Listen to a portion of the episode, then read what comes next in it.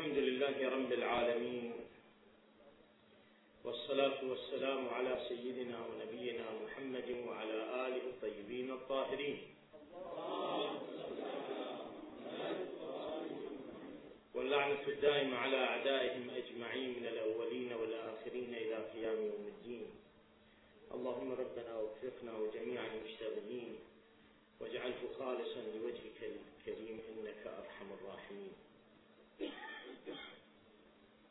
يختلف الإمامية عن باقي فرق المسلمين بالاعتقاد بالأئمة الاثني عشر صلوات الله عليه. يعني احنا نقول هناك 12 إمام، وهؤلاء الأئمة معصومون جميعا بمرتبة واحدة من العصمة صلوات الله عليه. نعتقد أيضا أن 11 إمام كانوا قد بلغوا رسالات الله تعالى وذهبوا إلى الله، والثاني عشر ولد صلوات الله عليه سنة 255 للهجرة، ابن الإمام العسكري صلوات الله عليه. الإمام العسكري ليس له ولد إلا المهدي، لا ذكر ولا أنثى، ليس له أحد إلا المهدي صلوات الله وسلامه عليه. المهدي عجل الله تعالى فرجه يختلف عن الأئمة الباقين، يختلف بولادته، يختلف بحياته، يختلف بمهمته. طبعا اكو اختلافات كثيرة، لكن ثلاث اختلافات اختارهم من الاختلافات المركزية. ولادة الإمام صلوات الله وسلامه عليه وحمل الإمام ما كان بالطريقة اللي كان عليها باقي الأئمة. باقي الأئمة صلوات الله عليهم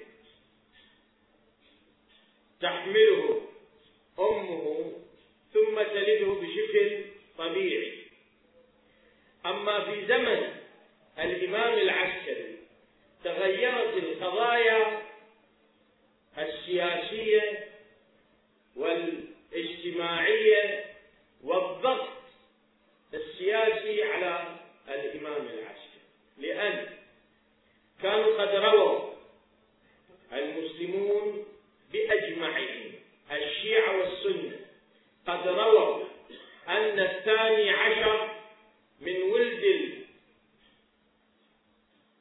يعني الحادي عشر من الولد والثاني عشر من الأئمة عليهم السلام، الحادي عشر من ولد أمير المؤمنين، الثاني عشر من الأئمة، هذا صلوات الله عليه هو المهدي الذي يملأ الأرض قسطا وعدلا بعدما ولي ظلما وجورا. هسه بعضهم روى وجحد بها واستيقنتها أنفسهم، وجحدوا بعضهم، ولكن موجودة هذه في كتبهم بشكل واضح وبين. واحدة من الروايات اللي تحدثت عن الأئمة 12 هذه الرواية موجودة في صحيح البخاري وفي صحيح مسلم وفي غيرهما من الكتب الموجودة عند إخواننا والمعتبرة، الرواية عن النبي صلى الله عليه وآله: الأئمة من بعد 12. هذا نص، الأئمة من بعد 12. ماكو واحد الآن من فرق المسلمين، لا يوجد فرقة من فرق المسلمين تقول الأئمة 13، الأئمة عندنا 12 فقط. الشيعة الإمامية سلمهم الله تعالى، الشيعة الإمامية هي الفرقة الوحيدة التي تؤمن بالأئمة 12. يعني بس احنا الحمد لله والشكر لله رزقنا الله هذه العقيدة أن نؤمن 12 إمام، أما باقي المسلمين ما عندهم 12 إمام، لو عندهم أقل من 12، لو عندهم أكثر من 12. هذه العقيدة رووها في كتبهم، ولذلك كانوا ينتظرون الثاني عشر، لأنهم يعلمون بأن هذا الإمام الثاني عشر سوف يملأ الأرض قسطا وطبئت ظلما وجورا، يبيد ويبير الظلم، يقضي على دول الظلام، يقضي على الظالمين. ولذلك كانوا يفتشون، وضعوا جواسيس. الخليفة العباسي والدولة العباسية وضعوا خلوا جواسيس في بيت الإمام العسكري صلوات الله وسلامه عليه من النساء، يشوفون من الحامل من النساء، نساء الإمام، جوار الإمام، من الحامل، من اللي ظهر عليها آثار الحامل، حتى أنهم اعتقلوا جارية لمدة 3 سنوات ادعت الحمل، اعتقلوها 3 سنوات. إذا بعد 3 سنوات صارت أحداث سياسية هناك، ثم هربت مع الهاربين ولم يظهر منها حمل، لأنهم كانوا يخافون من المولود الذي سوف يظهر، يعني يعلمون أن هذا المولود الذي سوف يظهر سوف يملأ الأرض قسطا وعدلا بعدما ملئت ظلما وجورا، يعني يقضي على دولهم، يعني يقضي على الباطل. لذلك فقد اهتموا بالقضاء على هذا المولود. من اهتموا بالقضاء على هذا المولود، كان من الطبيعي أن الله سبحانه وتعالى يخفي ولادته. هذا الأمر رأيناه في الرواية التي قد رويت بأسانيد صحيحة ومعتبرة وكثير في كتب الإمامية سلمهم الله تعالى. ملخص الرواية، ولو أن الرواية طويلة أختصرها. الرواية: جاءت سيدتنا حكيمة صلوات الله وسلامه عليها إلى بيت الإمام العسكري يوم 14 من شهر شعبان، دخلت كعادتها. عندما دخلت أرادت تنصرف تروح لها، فقال الإمام العسكري: يا عمه اجعل إفطارك الليلة عندنا، باعتبار أهل صوم وصلاة وعبادات، وشهر شعبان من الأشهر التي يستحب فيها الصوم، اجعل إفطارك عندنا الليلة، فإنه سوف يولد في هذه الليلة المولود العزيز على الله. في هذه الليلة راح ينولد المولود اللي الدنيا تنتظره والآخرة تنتظره. قالت حكيمة: فقلت: ممن يا مولاي؟ من الحامل؟ فقال: من نرجس. فجئت إليها فقلبتها ظهرا عن بطن، يعني قلبتها ظهر وبطن، ما شفت عليها آثار الحمل. فقلت: يا مولاي لم أر فيها أثر حمل. هنا وجه الشاهد. فقال عليه السلام: إن أمرها كأمر أم موسى، يظهر بغته ما يطلع رأسه. أم موسى، أم النبي موسى على نبينا وآله عليه السلام، عاشت فترة شبيهة بالفترة التي عاشها المجتمع الإسلامي الإمامي في أوقات إرهاصات ولادة الإمام عجل الله تعالى فرجه. مجتمع ضغط، هذا المجتمع فيه ضغط، الضغط الشديد من فرعون، لأن كان فرعون يعلم أنه سوف يولد مولود من بني إسرائيل يقضي على فرعون ويقتل فرعون. لذلك صدر أمر كل امرأة من بني إسرائيل تبقر وتقتل ويقتل المولود، ممنوع واحد طفل يولد في بني إسرائيل. ولذلك أم موسى لم يظهر فيها الحمل، ما بينها. حين الولادة ظهر الحمل، من رادت تولد موسى على الساعة، وإذا ظهر الحمل وولدت موسى. عندما ولدت موسى أمرها الله أن تضعه في التابوت صندوق، ثم تقذفه باليم في النيل في البحر في النهر، ثم التابوت بأمر الله يذهب إلى فرعون. والقصة المعروفة. وجه الشاهد أن الوضع التشابهي بين الإمام عجل الله تعالى، بين ولادة الإمام عجل الله تعالى فرجه الشريف، وبين موسى في الولادة متشابه. هناك ضغط سياسي وأمني، هنا ضغط سياسي وأمني. لا يمكن للإمام أن يولد بشكل طبيعي وبأمر طبيعي ويعلن عن الولادة ويعلن عن الحمل، لأن الخلفاء العباسيين كانوا يعلمون بأنه الإمام الذي سوف يقضي عليهم، فإذا كان هذا هو الإمام اللي يقضي عليهم شنو؟ أن يقتلوه. في الرواية أيضا وكان فوق رؤوسنا حد السيف، يعني السيف فوق مسلط على الرقاب، لا يمكن للتحرك أن يكون، ولا يمكن هالمقدار من الإعلام بأن الإمام قد حمل في الجنوب وحمل في بطن أمه صلوات الله وسلامه. ولذلك القضية القصة إذا أتممها للبركة ولو فيها أيضا مجال من مجالات الاستفادة العظيمة، تقول الرواية ثم بعد ذلك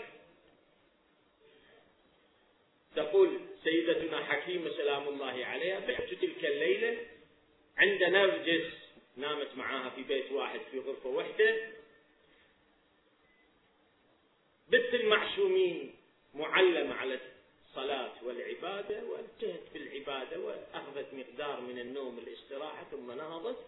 قالت: نمت ثم جلست لوردي، عندها أوراد، عندها أعمال، عندها صلاة الليل، عندها قراءة القرآن، فقعدت تقوم بوردها. ثم نظرت إلى نرجس فرأيتها نائمة، ما شفت في الشيء. ثم وراء فترة قامت نرجس فنهضت وتوضأت وصلت وردها صلاة الليل وأعمالها، ثم رجعت نامت، وأنا أترقب نرجس فلم أرى فيها أثر الحرب.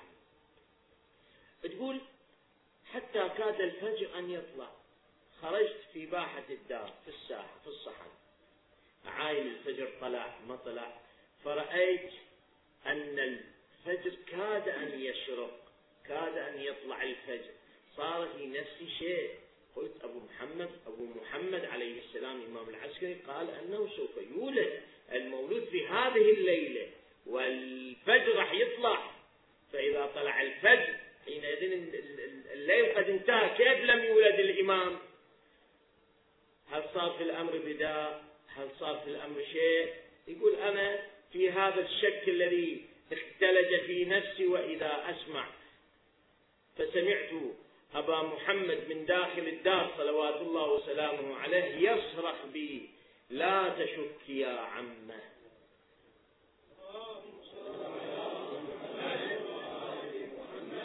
لا تشك يا عم، فقد قرب الأمر الذي أخبرتك عنه. تقول استحييت، دخلت في البيت في الغرفة، فإذا نرجت سلام الله عليه استيقظت فجعة، قعدت فاجعة خايفة، فقلت: اسم الله عليك. التعبير يعني اسم الله عليك يوم، اسم الله عليك. فقالت: يا عم قد ظهر الأمر الذي أخبرك عنه أبو محمد.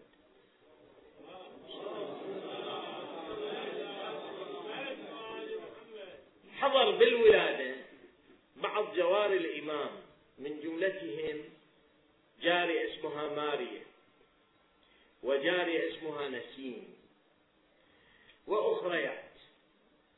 بعثوا على جارية جيران الإمام أيضا، امرأة جيران الإمام لها قصة أيضا طويلة ذكرها الشيخ الطوسي، فحضرت ولادة الإمام عجل الله تعالى فرجه. تقول جئنا بالطشت لأجل أن أجلس مجلس الولادة، فإذا نور يحجب نرجس عني. صارت حالة من نور حجبت نرجس عني. تقول فلم أحس إلا وبولي الله يسقط على الأرض، يتلقى الأرض بمقادمه، يعني بيده سلام الله عليه، ساجدا وهو يقول: ونريد أن نمن على الذين استضعفوا في الأرض ونجعلهم أئمة ونجعلهم الوارثين. هذا حين الولادة. حملته فإذا به طاهر مطهر مختون، كتب على ساعده الأيمن. جاء الحق وزهق الباطل. سمعت أبو محمد يناديني يا عم ناوليني ولدي، فجئت بولده إليه، وضع قدميه على صدره وفتح في حلقه، فوضع لسانه في فمه، ثم قال له: انطق يا بني كما نطق آباؤك من قبل. فقال: أشهد أن لا إله إلا الله وأشهد أن محمدا رسول الله. وبدأ يسلم على كل إمام حتى وصل إلى أبيه، فسلم على أبيه، ثم قرأ: بقية الله خير لكم إن كنتم مؤمنين. هنا لاحظ ماكو خلاف بين ولادة الإمام وولادة باقي الأئمة. احنا شفنا بولادة النبي، شفنا بولادة أمير المؤمنين أنه نطقوا. واحد يستغرب: معقولة طفل بهذا السن ينطق؟ طبيعي ينطق. أيهم أعظم، هم أم عيسى بن مريم؟ عيسى بن مريم وزير عند المهدي بإجماع المسلمين. السنة والشيعة أجمعوا على أن عيسى بن مريم سوف يكون وزير المهدي عجل الله تعالى فرجه الشريف. فعندما حملت به أمه وولدته أمه سيدتنا مريم سلام الله عليه، وجاءها قومها قالوا: يا مريم ما كان أبوك امرأ سوء وما كانت أمك بغيا. فأشارت إليه، قالوا: كيف نكلم من كان في المهد صبيا؟ قال: إني عبد الله. شوف، آتاني الكتاب وجعلني نبيا. في المهد في ساعة الولادة، وإذا بعيسى ينطق ويتكلم. هذه خصوصيات ليست بالخصوصيات المهمة، ولكن موجودة ومتوفرة عند الأنبياء وعند الأئمة عليهم السلام بشكل آخر. هذا الشيء يجعلنا حينئذ أي مدعي للإمامة، أعوذ بالله، أي مدعي للإمامة يقول لك أنا الإمام، لابد أن نشوف أصوله عند هذه الأصول والقدرات الخارقة للعادة أو لا. إذا يجيك واحد بعدين عن كبر ويقول لك أنا الإمام، واحد يسأل ما هي الأصول، أصوله، قواه العقلية، قواه النفسية، قواه الذاتية. على كل حال، الوجه الشاهد أن الإمام المهدي يختلف عن باقي الأئمة بهذا الاختلاف الأول، وهو اختلاف ولادته صلوات الله وسلامه عليه. فإن حمله كان بشكل يختلف عن الباقي الأئمة عليهم أفضل الصلاة والسلام. الاختلاف الثاني بعمره، طول عمره وطريقة أدائه ونهضته بالإمام صلوات الله وسلامه عليه. لاحظ، الإمام المهدي عاش عمرا لم يعشه أحد من الأئمة، حتى رسول الله سيد الخلق، حتى أمير المؤمنين صلوات الله عليه، أفضل الأئمة صلوات الله عليهم، وأفضل في عقيدتنا من الإمام المهدي. ولكن الله سبحانه وتعالى شاء للمهدي أن يعيش عمرا خاصا به صلوات الله عليه، عمر طويل ما عاشوا باقي الأئمة عليهم السلام. الأئمة رسول الله 63 سنة، أمير المؤمنين 63 سنة، باقي الأئمة كل واحد له عمر خاص. أما الإمام المهدي صلوات الله وسلامه عليه عاش عمر طويل تميز به عن باقي الأئمة صلوات الله عليه، خاص به، عمر طويل. الإمام المهدي لحد الآن أكثر من 1150 سنة عايش عمره صلوات الله وسلامه عليه، أكثر من 1100 ما عاش أحد من الأئمة صلوات الله عليهم. الآن هذا العمر الطويل اختلف عن باقي الأئمة، اختلف يمكن لو ما يمكن، هذا موضوع الإمكان سهل، يعني حله جدا بسيط، حتى السنة يقولون ممكن، مو بس الشيعة. هذا الجنج الشافعي عنده كتاب، وهو من الأخوة الشوافع، عنده كتاب اسمه البيان في أحوال صاحب الزمان، يتحدث عن طول العمر، طول عمر الإمام صلوات الله عليه، ويقول ممكن، ويذكر من أشباه عيسى قبل النبي ب500 سنة وأكثر من 500 سنة، النبي محمد صلى الله عليه وآله وعايش، وبعقيدة المسلمين لحد الآن عيسى عايش. ويذكر مثال آخر، الخضر اللي عاش ويا موسى، اللي هو أكثر عمرا من عيسى عليه السلام، وعاش ويا موسى ولحد الآن عايش. إلياس، النبي إلياس الذي هو لعله قبل نوح عليه السلام ولحد الآن عايش، ورفعناه مكانا عليا. زين، يعني هذا إنسان مو شيعي، إنسان سني شافعي، لكن يقول مو من المستبعد أن يعيش إنسان بطول هذا العمر. هناك رأي آخر يعني أيد هذا التفكير من علماء السنة، وهو ابن طلحة، هذا من كبار علماءهم في كتابه مطالب السؤول في أخبار آل الرسول، ذكر مطلبا دقيقا ورقيقا في إمكان أن يعيش الإمام هذا العمر.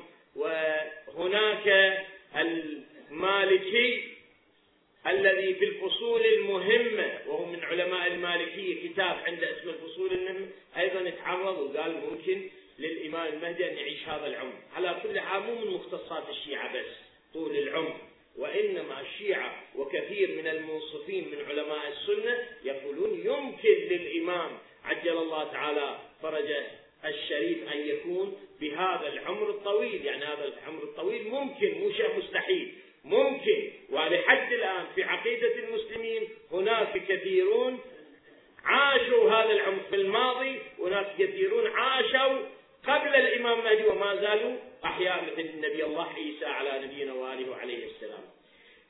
هذا مسألة طول العمر، وهذا الموضوع هذه مسألة ليست مهمة، لأن أصبحت من البديهيات، يعني أن الله إذا شاء، العمر بيد الله، إذا الله يريد يشاء أن يطول عمر هذا الإمام هو بيده، مو بيد إنسان. الإنسان لو يفعل ما يفعل حتى يطول عمر روحه ساعة، يوم، شهر، دقيقة، ما يقدر، يقتل أو يموت بأمر الله سبحانه وتعالى عندما ينتهي عمره في الدنيا، هذا بيد الله. وما تدري نفس ماذا تكسب غدا، وما تدري نفس بأي أرض تموت، الأمور هاي كلها بيد الله سبحانه وتعالى. لكن الشيء الذي يختلف عن باقي الأئمة عليهم أفضل الصلاة والسلام مو بس طول العمر، كيفية عيشه في الدنيا. شوف الإمام المهدي صلوات الله وسلامه عليه، الله أعطاه هذا العمر وأعطاه هذه الكيفية، وهي الغيبة الأولى والغيبة الثانية. للنقطة الثالثة المهمة اللي أذكرها الآن قبل ما أنهي هذا المطلب وأشير إليه، ما أحكي الآن بالتفصيل وإنما أتحدث بشكل مجمل، وهي أن مهمة الإمام المهدي تختلف عن مهمة سائر الأنبياء والأئمة. يعني الأنبياء والأئمة لهم مهمات، المهدي عجل الله تعالى فرجه الشريف مهمته تختلف، مهمته أن يظهر الناتج الذي بذله الأئمة السابقون. يعني الأئمة السابقون صلوات الله عليهم بذلوا حياتهم، والأنبياء عليهم السلام بذلوا حياتهم على نتيجة. هذه النتيجة شنو هي؟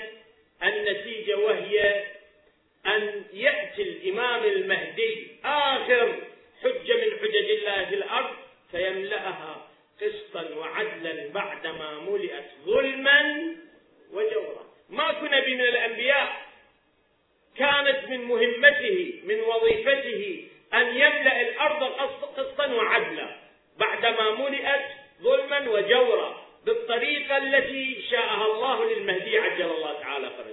فمهمته من أصعب المهمات ومن أكبر المهمات، لذلك أعطاه الله تبارك وتعالى هذا العمر الطويل لأجل أن يستطيع أن يؤدي هذه المهمة بالشكل النهائي الذي أراده الله سبحانه وتعالى. التفت هنا، التفت أن الإمام إذن، هاي جبت الميزة الثالثة وخليتها في أثناء الميزة الثانية حتى أنتهي من هذه الميزة الثالثة أوضح الفكرة، ندخل شوية مقدار من التفصيل بالمهمة الثانية.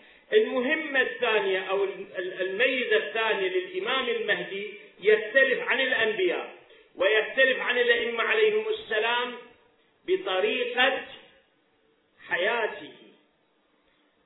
بعض الناس يتصور المهدي عجل الله تعالى فرجه غائب وراء الكواليس، بعض الناس يتصور الإمام المهدي عجل الله تعالى فرجه صاعد إلى السماء.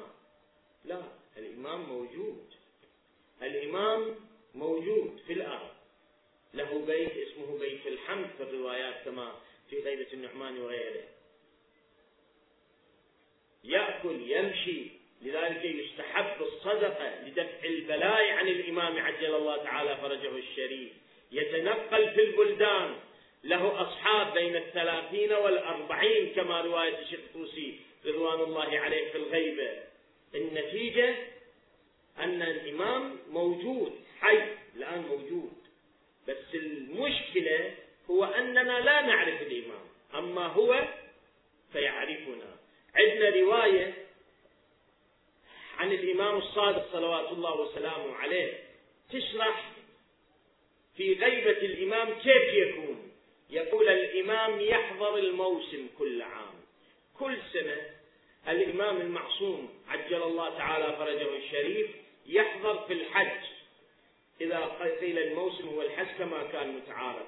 بعض العلماء يقول لا، مو بس الحج، الموسم تأتي بمعنى الحج وتأتي بمعنى كل المواسم، الألف واللام مو فقط عهدية استغراقية، يعني تشمل كل الحج والعمرة، مواسم العمرة في رجب، والزيارات، زيارة عاشوراء، زيارة ال40، زيارة الشعبانية، زيارة الغديرية، إلى آخره من هذه الزيارات.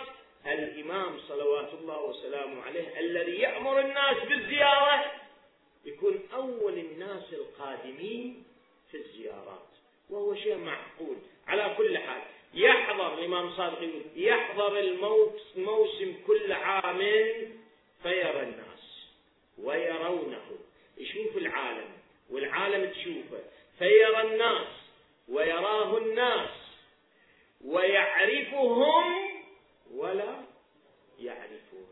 هذا الفرق، أنه يشوفهم، يشوفك ويشوف الأخ ويشوف كل واحد من عندنا ويعرفهم، يعرفك أنت اسمك ابن فلان، مشكلتك كذا، إلى آخره من التفاصيل كلها يعرفها. لكن المشكلة مشكلتنا إحنا شنو؟ ما نعرف الإمام عجل الله تعالى فرجه، نحن لا نعرفه، أما هو يعرفنا صلوات الله عليه. إذا الإمام موجود ويتحرك بيننا، ولكننا لا نعرف الإمام. هل يمكن الإنسان أن يعرف الإمام أو لا يعرف الإمام؟ هذا موضوع آخر. التفت، أكو قواعد بالنسبة لكيفية حياة الإمام في الأرض. إذا أول شيء يعيش كما نعيش إحنا، يعني ما يختلف بعيشة، ما يختلف عني وعن باقي الناس من هذا اللحاظ، وهو يعيش بين الناس، ولكنه صلوات الله عليه يحاول أن لا يكون بشكل يخالف وضعه الأمني، يعني الأماكن الخطر أو الأماكن اللا أمنية واللا آمنة فلا يحضرها صلوات الله وسلامه عليه إلا بعد أن يوفر لنفسه الوسائل التي تؤمن أمنه صلوات الله عليه. لذلك نحن دائما نتصدق، وبعض العلماء كان كل شهر يذبح حقيقة، عن الإمام لدفع البلايا عن الإمام، دعاء اللهم ادفع عن وليك، هذا اللي نقرأه أيام الجمعة، هذا كله يؤيد هذه الحقيقة، وهو أن الإمام يعيش حياة عادية كما يعيشها الناس، لكن هذه الحياة العادية لكن يختلف عن باقي الأئمة. الأئمة كانوا يتصلون بشيعتهم، احنا الآن ما نقدر نتصل بالإمام صلوات الله عليه. شوف، له غيبتان، الغيبة الأولى الغيبة الصغرى. بالغيبة الصغرى عند نواب 4 نسميهم السفراء، الوكلاء، النواب، دول 4 كانوا يقومون مقام الإمام بالتصدي للأمور العامة للشيعة. وإيصال وسائل الناس إلى الإمام عجل الله تعالى فرجه، وأخذ الجواب من الناس إلى الشيعة. هاي في زمان الغيبة الصغرى، أولهم كان عثمان بن سعيد، وبعده اجى محمد بن عثمان بن سعيد، ووراه الحسين بن روح النوبختي، والرابع علي بن محمد السمري سلام الله عليهم جميعا. كانوا يؤدون دور الواسطة بين الشيعة وبين الإمام صلوات الله وسلامه عليه. بالغزوة الكبرى انقطعت السفارة، السفارة مقطوعة، يعني حالة الاتصال المتواصل بالإمام انقطعت، كما في التوقيع والنسخة التي خرجت على يد علي بن محمد السمري النائب الرابع. أجول الشيعة قبل وفاته بأيام، يقول دخلنا عليه فرأيناه في داره ويعمل في ساجة خشب صاج أمامي يعملوا له به، فسألناه ما هذا؟ قال لقبري، هذه الصاجة أنت أعملها لقبري. قال له ليومك بعيد إن شاء الله مولاي؟ قال لا، وإنما خرج لي من صاحب الأمر إنك يا علي بن محمد ميت بعد 10 أيام، 10 أيام لك وتموت. اليوم 4 أيام انقضت. قال بس أنت ما شاء الله يعني في تمام الصحة والعافية. قال لله هو أمر بالغ. يقول فجئناه في اليوم العاشر فوجدناه يجود بنفسه منتهي بعد، فسألناه لمن بعده؟ قال لله أمر هو بالغه، فقد انقطعت السفارة وتمت. بعد ماكو أحد يجي يقول لك أنا سفير، بعد ماكو أحد يجي يقول لك أنا سفير 5، 6، 7، 8، 9، 10. انتهى سفراء 4 وانتهى. بعد لا يوجد حينئذ حالة اتصال بالإمام، ويجي يقول لك أنا أقدر أتصل بالإمام وأنا أشوف الإمام وأنا ألتقي بالإمام، انتهى بعد.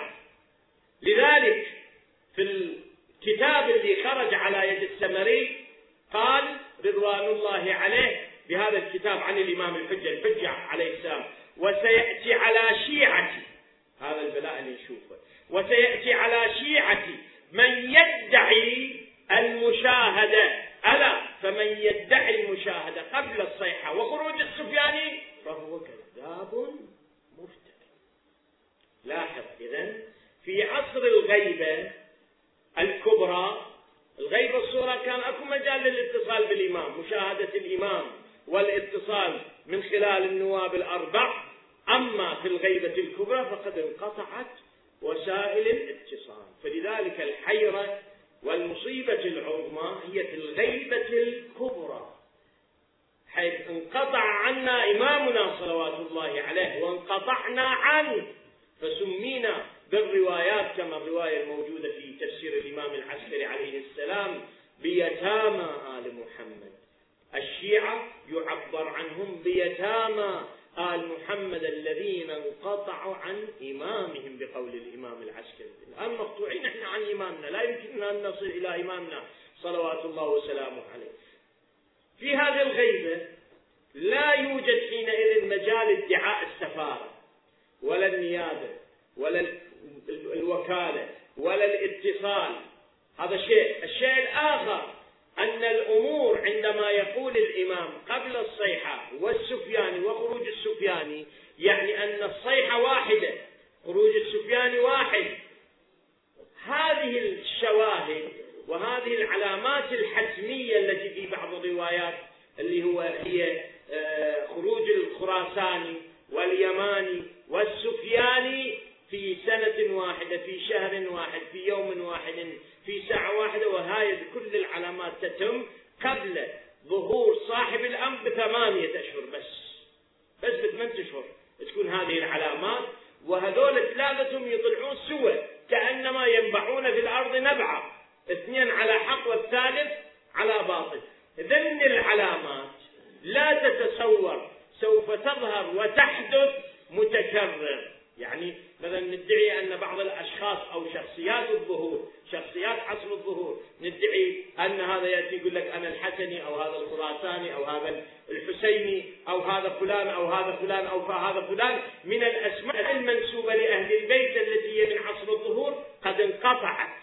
يعني مو بس ما يمكن أن نشوف الإمام في الغيبة الكبرى، ما تشوف الإمام وما تقدر أيضا تدعي هذه الأسماء، لأن هذه الأسماء مخصصة بأشخاص، مو ظواهر طبيعية، مو تعبر عن ظاهرة عسكرية أو أمنية وإلى آخره، وإنما عن شخوص. الإمام يقول قبل الصيحة وخروج السفيان، يعني شخص هناك اسمه السفياني، هذا السفياني يخرج، والسفياني في الروايات لا يخرج إلا مع اليماني والخراساني، يطلعون في يوم واحد، في شهر واحد، في سنة واحدة.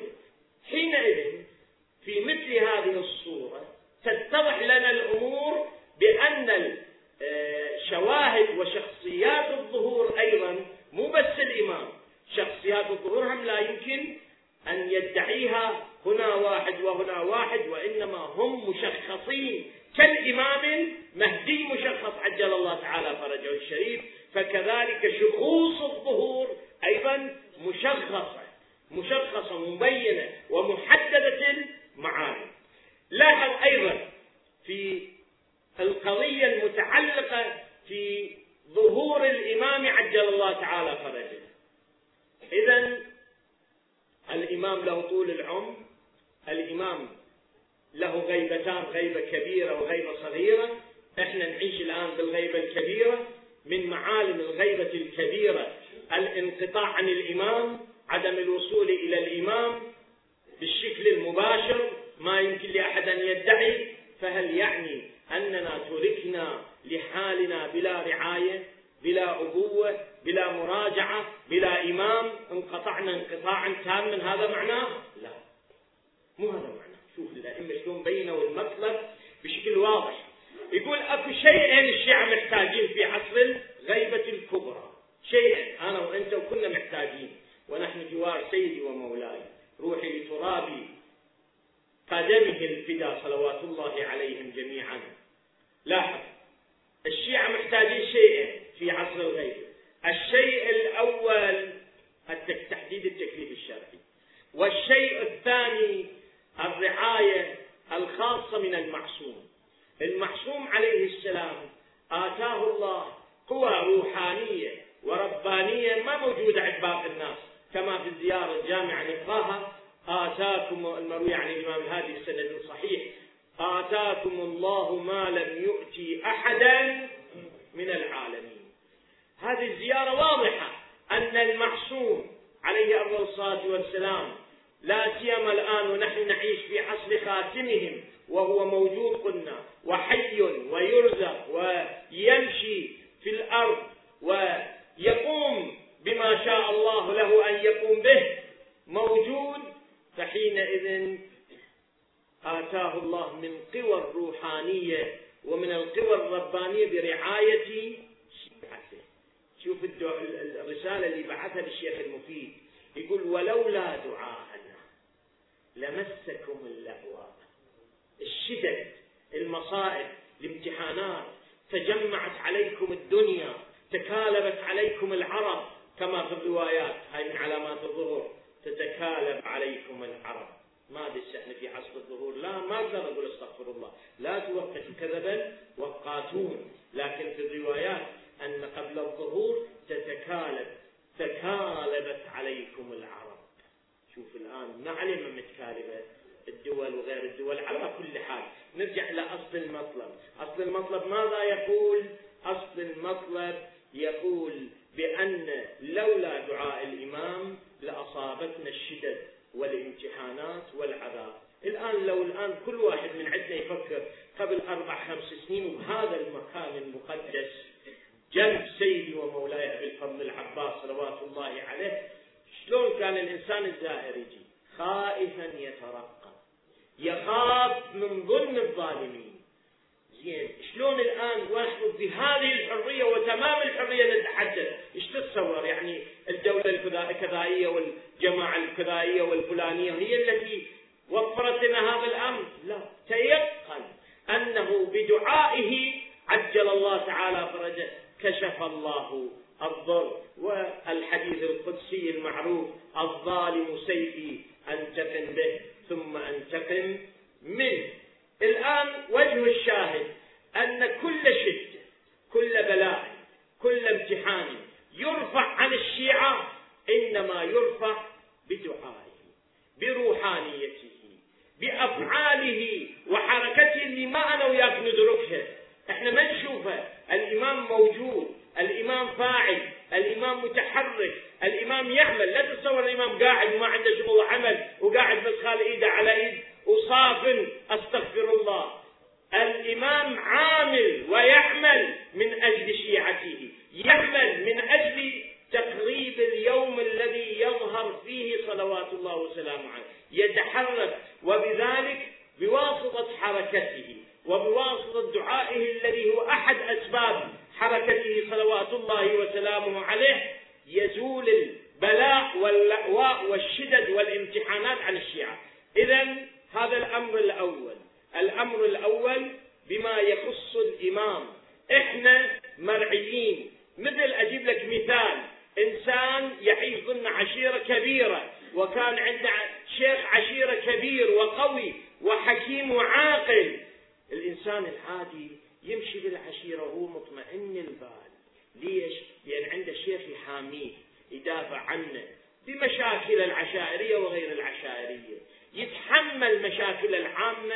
الشيخ إذا وقع بشدة إلى من يذهب؟ يذهب إلى الشيخ. شيخنا أنا وقعت بشدة، صار عندنا فلان شيء، الشيخ هو اللي يفصل عنه، الشيخ هو اللي يدافع عنه، الشيخ هو الذي يقوم بواجبه تجاه رعيته. هذا بالنسبة للشيخ. إذا كان عندنا رئيس دولة حكيم وعاقل ومدبر يقوم كذلك بالرعاية لكل من أفراد دولته. هذا ما يعبر عنه سيد الموحدين أمير المؤمنين عليه أفضل الصلاة والسلام: لو أن عقال بعير، يتكلم عن عقال بعير، ضاع في نجد يخاف أن يسأل عنه يوم القيامة أمير المؤمنين سلام الله عليه. إذا كان إمامنا هكذا، إمامنا الحجة بالضبط في هذه المهمة كإمامنا أمير المؤمنين عليه السلام، مهتم برعاية كل واحد من عندنا. ولذلك نحن نعيش في هذه الدولة الغير معلنة والغير الواضحة. النقطة الثانية التي في الإمام صلوات الله عليه ما أطيل عليه، وهو تحديد تكليفنا. أنا شنو تكليفي؟ هذا سؤال أسأل وكرارا أسأل. إحنا زين، إحنا في عصر الغيبة وما نقدر نوصل للإمام وعندنا تكاليف، نريد نعرف شنو مهمتنا، إحنا شنو أحكامنا. هذه المسألة قد حلها الإمام عجل الله تعالى فرجه بقوله بإرجاع الأمة إلى الفقيه، بقوله عجل الله تعالى فرجه بالمكاتبة التي بالتوقيع الشريف الذي خرج منه لإسحاق بن يعقوب الكليني رضوان الله عليه: وأما الحوادث الواقعة بينكم فارجعوا فيها إلى رواية أحاديثنا فإنهم حجتي عليكم.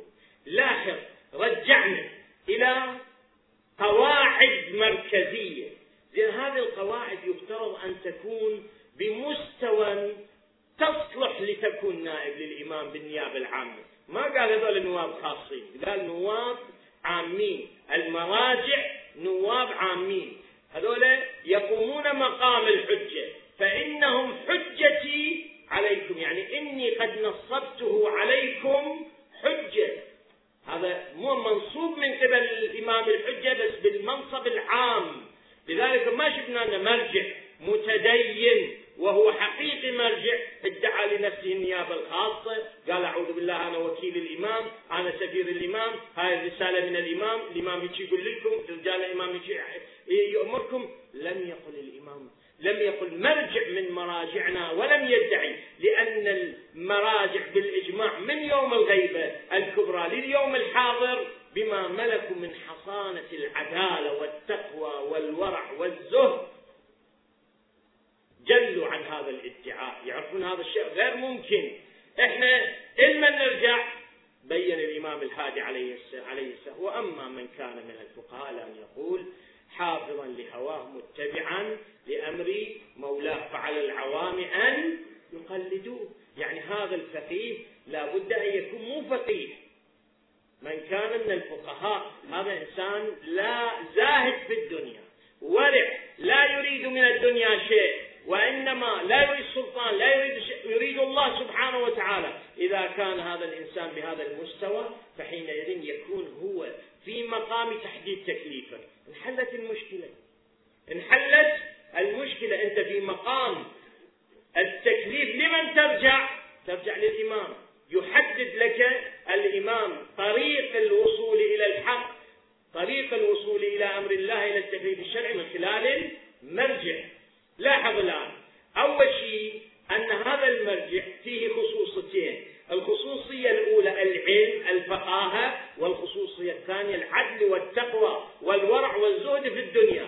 شرط فيه عدم الإقبال على الدنيا. شوف مراجعنا ما شاء الله الآن، ونحن الحمد لله نعيش في ظل مرجعية الإمام السيستاني دام ظله العالي. شوف الزهد، الزهد هو يعيش الزهد، تمام الزهد في بيته، في مطعمه، في أكله، في شربه، في مجلسه، في فراشه.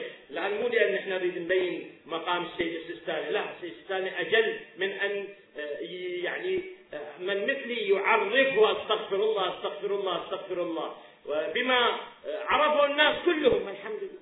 هو يكفي من الأمور أنه لم يطلب لنفسه شيء من الزعامة، من الرئاسة، من الإنسان في مثل هالموقع. كل إنسان يحب أنه يجيون المصور لا الفيديو ويطلعوا بالفضائيات ويطلعوا وهو مو ممنوع، ما بيه شيء هذا، يعني مو شيء قبيح من باب أنه يدخله لأجل ترويج الدين وإلى آخره.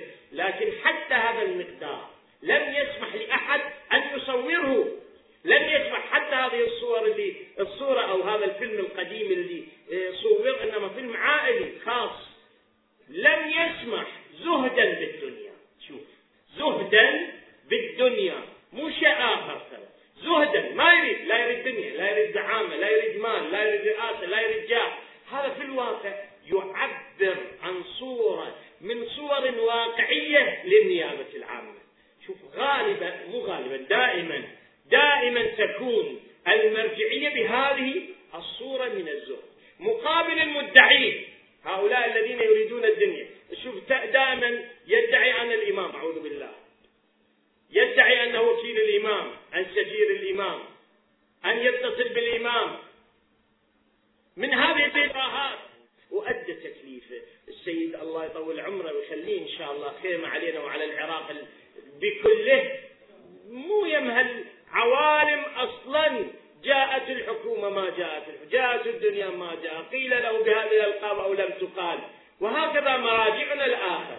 نتكلم عن المرجعية بشكل عام، لكن بما أن كل قضية كلية لا بد لها مصادق، نطرح أوضح المصادق وأبرز المصادق اللي نعيشها في حياتنا، مو وليس إلا. وإلا جميع مراجعنا الحمد لله الأحياء والموجودين في النجف وفي غير النجف والماضين رضوان الله عليه يتمتعون بهذه الحالة من الزهد. خلي بالمقابل أولئك الذين يريدون الدنيا. شوف أول شيء هم ما عندهم القابلية، ما عنده قابلية يصير فقيه. ليش؟ هو مدارس وما يعرف. رأسا شو يقول لك؟ يقول لك الأمر هو مو بالفقه، الأمر مو الفقه، الفقه ما له قيمة، الفقه ما له قيمة للعلم، العلم نور يقذف بقلب من يشاء من عباده. يقول له صحيح، النبي يقول العلم، قلت له العلم نور يقذف بالله بقلب من يشاء من عباده، بس أنت من عباده أم لا؟ المقابل هل هو من عباده؟ اسمع، عباد الله من هم؟ أمير المؤمنين في المدينة المنورة بعدما غصب حقه، وفي الكوفة وفي البصرة، قال في خطب متعددة، صعد المنبر وأنا أجيب لك نص من النصوص اللي قالها في المدينة أمام كذا وكذا فلان وفلان. قال أمير المؤمنين سلام الله عليه بعدما غصب حقه، قال أنا عبد الله وأخو رسوله وما قالها أحد غيري إلا كذاب مفتري. شوف حصر عبد الله، مو كل واحد عبد الله، يقول ماكو واحد يقولها غير إلا كذاب مفتري. قام له فلان قال أما عبد الله فكلنا عبيد الله وأما أخو رسوله فلا. الواقع الآن هذا عندما يقول لك أنا العلم نور لأنه فاقد للعلم، فاقد للعلم، يريد أن يبكي كما يشاء، ويريد أن يأمر كما يشاء، ويريد ينهى كما يشاء، فلذلك هو المسكين شنو يلغي جانب العلم. عندما يذكر حينئذ الصفات الأخرى يفقد صفات التقوى، يفقد صفات الورع، يفقد الصفات الأخرى، حينئذ يقول ما نحتاج ورع، ما نحتاج كذا، إلى أن يصل إلى مستوى يقول هو أنا الإمام، يقول أنا الإمام، ويجي يبدي الخرافات. شلون أنت الإمام المهدي ولد؟ أنت شلون؟ يقول لا هذا مو المهدي الذي ولد وإنما أنا. يا أنت شلون؟ يقول علي بن أبي طالب من نطفتها قبل 1400 سنة موجودة، ما أدري وين موجودة، ثم جت هذه النطفة إلى رحم أمه. زين، وهاي نطفة علي، فأنا علي مثلي من علي بن أبي طالب. زين، إحنا عندنا أمهات الأئمة مقدسات، أمهات الأئمة لا يحضن صلوات الله عليهن، وكذلك أمهات الأئمة في بعض الروايات وبعض الروايات بنات الأنبياء.